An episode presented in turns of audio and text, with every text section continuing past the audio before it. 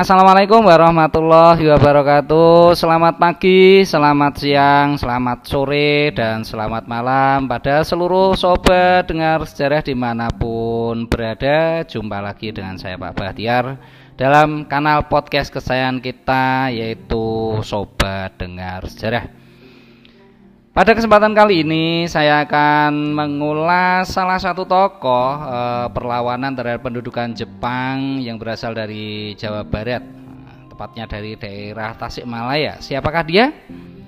Ya, dia adalah Kiai Haji Zainal Mustafa.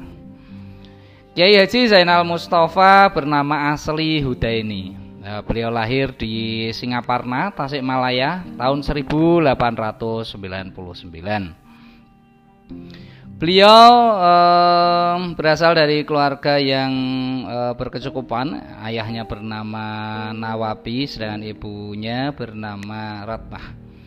Kiai Haji Zainal Mustafa kecil juga pernah menempuh pendidikan formal di sekolah rakyat.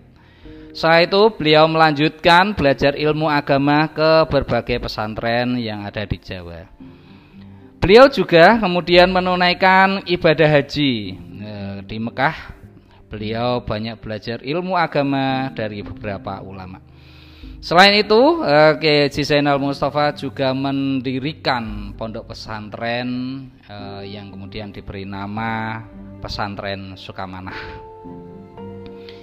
Pada tahun 1940, Kiai Zainal Mustafa secara terang-terangan mengadakan kegiatan dakwah yang mengacu pada semangat e, melawan penjajah, semangat cinta tanah air e, terhadap penindasan-penindasan dilakukan oleh penjajah e, yang sebelumnya e, dilakukan oleh Belanda.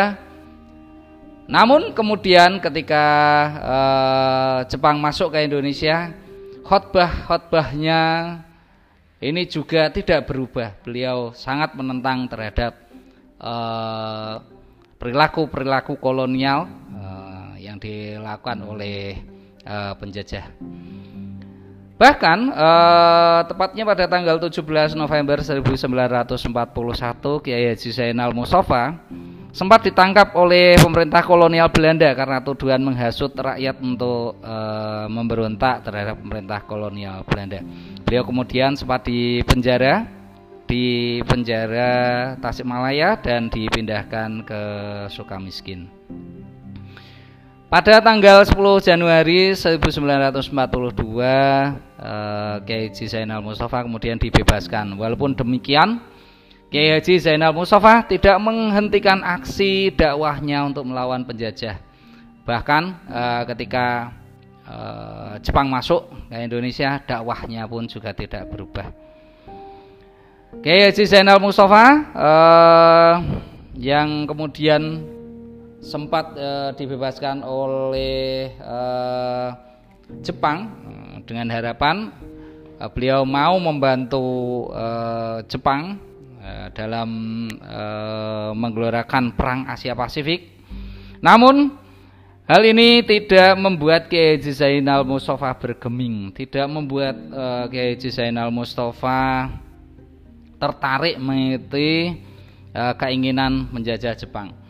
Bahkan uh, beliau kemudian uh, menentang dan secara terang-terangan menentang ajaran uh, pemaksaan uh, Saikere yang dipaksakan oleh Jepang pada uh, rakyat Indonesia. Di mana saat itu rakyat dikumpulkan di sebuah lapangan dan kemudian diminta untuk memberi hormat ke arah matahari terbit uh, arah Tokyo uh, yang di mana itu merupakan tempat kedudukan Kaisar Jepang. Hal ini ditentang oleh Kiai Haji Zainal Mustafa karena uh, dianggap merupakan perbuatan yang merusak akidah umat Islam. Beliau juga e, menentang dengan pelaksanaan Romusa yang dianggap menyengsarakan rakyat Indonesia karena e, Romusa ini dipekerjakan secara tidak manusiawi. Beliau bahkan e, secara terang-terangan menentang pengiriman tenaga-tenaga e, yang diperbantukan untuk Romusa kepada pemerintah Jepang. Bahkan pada tanggal 25 Januari 1941 Kiai Zainal Mustafa mengeluarkan peringatan keras pada pemerintah Jepang. Beliau kemudian membentuk pasukan Sukamanah untuk melakukan e, persiapan perlawanan terhadap e, pemerintah Jepang.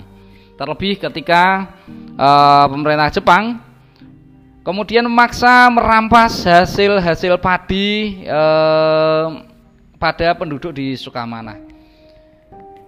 E, rasa sabar beliau e, kemudian habis ya, terhadap pemerintah Jepang dan akhirnya beliau melakukan perlawanan secara besar-besaran. Namun eh, pemberontakan yang dilakukan oleh eh, Kiai Zainal Mustafa kemudian dipadamkan oleh tentara Jepang dengan kejam. Beliau akhirnya ditangkap eh, dan disiksa oleh tentara Jepang.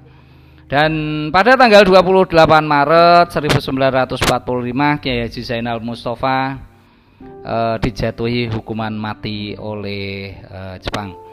Beliau sempat ditawarkan pengampunan oleh pemerintah uh, Jepang, pemerintah pendudukan Jepang, namun beliau menolak. Beliau menganggap tindakannya merupakan sebuah tindakan jihad membela kebenaran terhadap ajaran agama Allah, ajaran Islam. Beliau kemudian dihukum mati dan jenazahnya dimakamkan di Jakarta. Tapi kemudian eh, kemudian dipindahkan ke Taman Makam Pahlawan di Tasikmalaya pada tanggal 10 Januari 1974. Dan untuk menghormati pengorbanannya yang luar biasa pada bangsa dan negara, pemerintah kemudian mengangkat Kiai Zainal Mustafa sebagai pahlawan Indonesia melalui SK Keputusan Presiden nomor 64 garis miring TK garis miring 1972 pada tanggal 6 November 1972.